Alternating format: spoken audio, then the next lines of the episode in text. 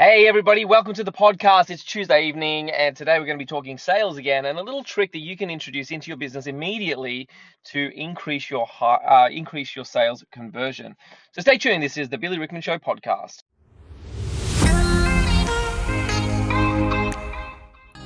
Being in business over the past few years has become increasingly demanding. As a business owner, it's getting harder to know what to do, when to do it, and how to do it. The constant changes and updates in business can make you feel overwhelmed. So the question is, how do you stay ahead of the game, stay motivated, and create a business that doesn't just keep the doors open, but achieves serious profit? This podcast will answer that question. I'm Billy Rickman, and this is Success Sessions.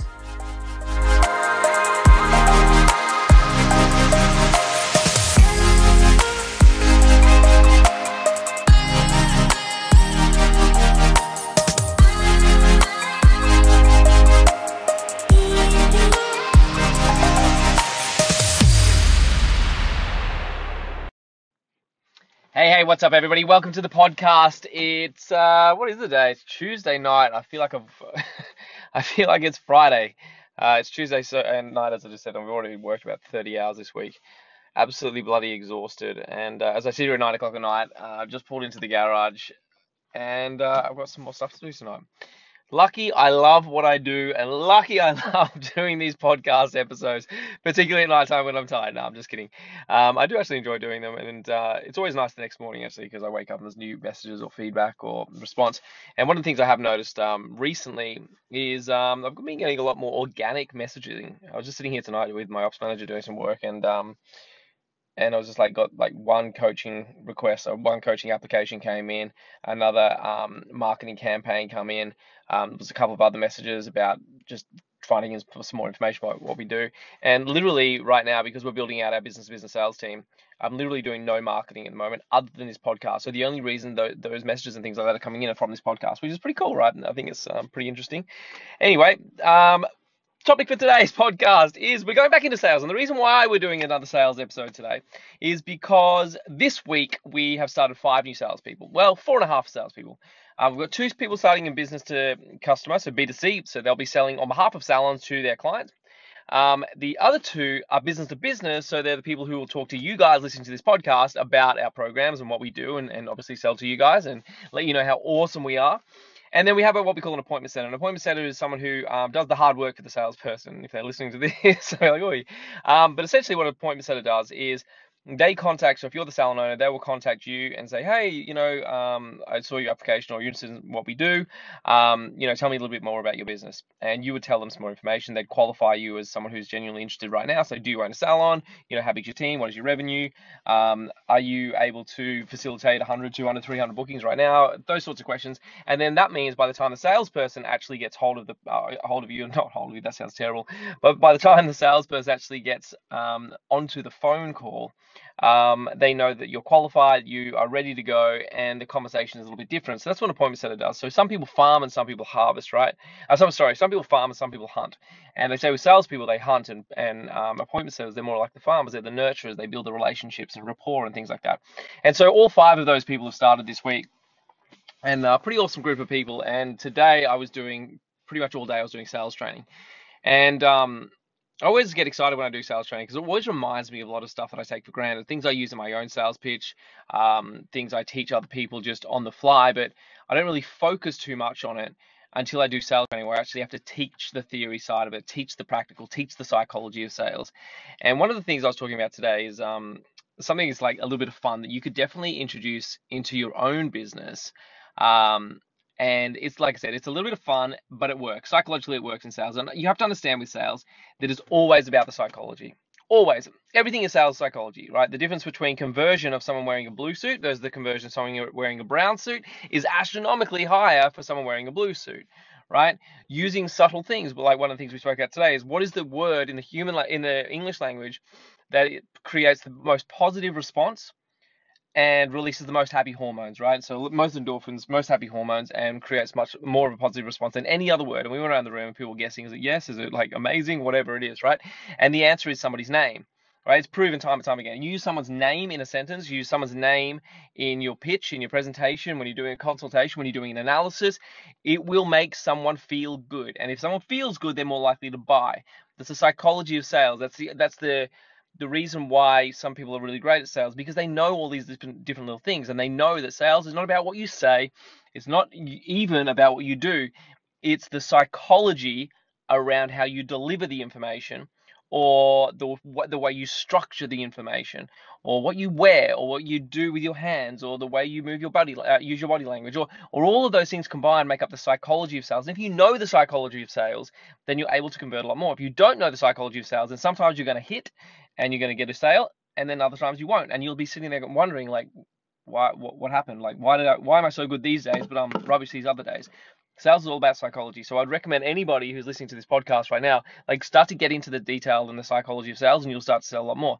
One of the things, like I said, um, I've mentioned earlier, one of the really easy tips and tricks that you can introduce into your business tomorrow is what we call a micro close, right? And so just so you understand sales language, you have an open or an introduction in sales, and you have a qualify section, right, where you qualify the buyer or discovery. And that is essentially what the appointment setter is doing, what we were talking about before asking qualifying questions like, you know, tell me a little bit about your hair. How often do you get, how, um, how often do you come into a hair salon? Um, you know, is there anything particularly you would like to improve with your hair? Um, you know, if you could eh, walk out of here and change just one thing, what would it be? Um, you know, like what do you love about your hair? Uh, what color do you want your hair? What is the condition of your scalp like? And you ask these questions. You're going to do your own analysis and consultation, obviously. If you're asking different questions, like how much would you normally spend? Do you normally purchase retail when you come in to get your hair done? Like all these different questions, right? That you're going to ask during discovery to qualify the buyer, to see whether or not they are a buyer, to see whether or not they're a tire kicker, um, whether or not they're interested now, whether they're interested in the future, how much money they'll spend. All this stuff is done during discovery and qualifying, right? So you've got your introduction, then you got your qualify, your qualify, um, and then you've got your presentation or your pitch. Right? You'll hear people talk about a pitch or a presentation. That's where you're providing the information. Now, just something interesting to note here: your qualifying and discovery should take up around about 60% of the call.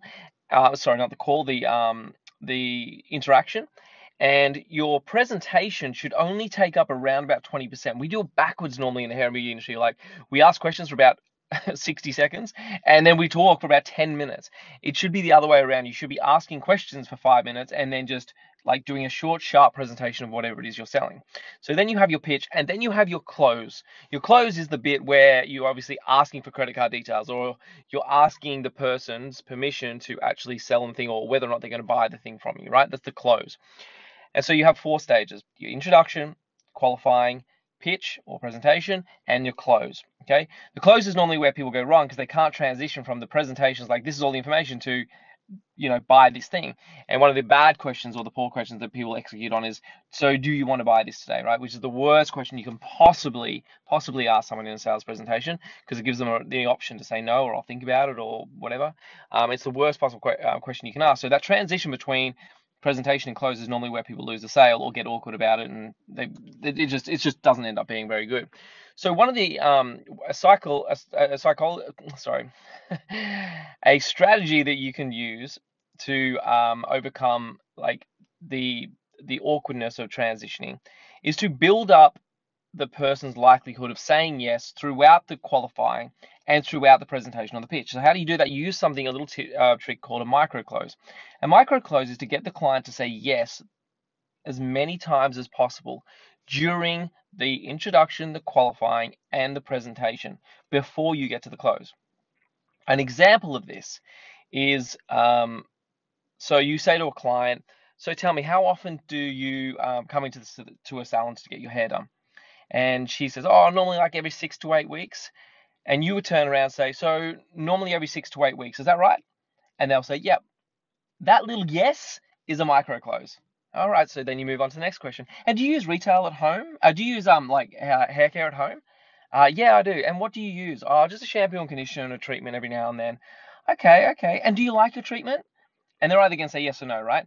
If they say yes, great, that's another example of a micro close. If they say no, you want to quickly replace that with a yes. So when they say no, say, okay, sure. So if I could show you a treatment today that could really help to benefit your hair at home and keep those that salon look for a longer period of time, would you be interested in me showing you at least that today? And they'll say yes. So there's another micro close, right?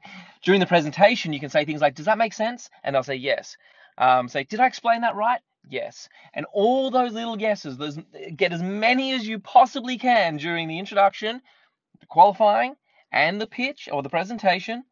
And all of those yeses that you build up psychologically will turn into a big yes at the end when you ask for it during the close, right? It's a proven sales strategy. It works every, not every time, but it works time and time again. It's the reason why when you go to a seminar and they go, say yes, and everyone goes, yes, right? What they're doing is prepping you using micro close strategy to get you to to improve the likelihood or the chances that they will say that you will say yes to their sales pitch at the end or their sales close at the end, right?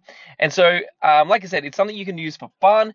Um, try and get as many micro closes in as you can. Have a little bit of fun with your team by introducing micro closes throughout your sales process, and um, and send me a message on, on uh, Jesus, you can tell it's been a long day on Instagram or Facebook or an email if you're part of my email newsletter list, and just send me a message and let me know some examples of some micro closes that you've introduced in your business after listening to this episode. If you have liked this episode, even though it's been a little bit rambly, um, a little bit tired, uh, maybe a little bit disjointed, but hopefully you got some value from it. Hopefully you've learned something new about sales and sales, sales psychology, and uh, you'll be able to introduce this, this into your business to close more of your clients during your sales pitches. So if you liked it, like, share, comment, subscribe to the podcast. I'll be back tomorrow for another episode of the podcast. Until then, I'll catch you later. See you guys. Bye bye. Want to keep up to date with all my videos, posts, and free content? Head to Facebook and like my page at facebook.com forward slash Billy Rickman Official. You can also find me on Instagram by searching the real B underscore Rickman.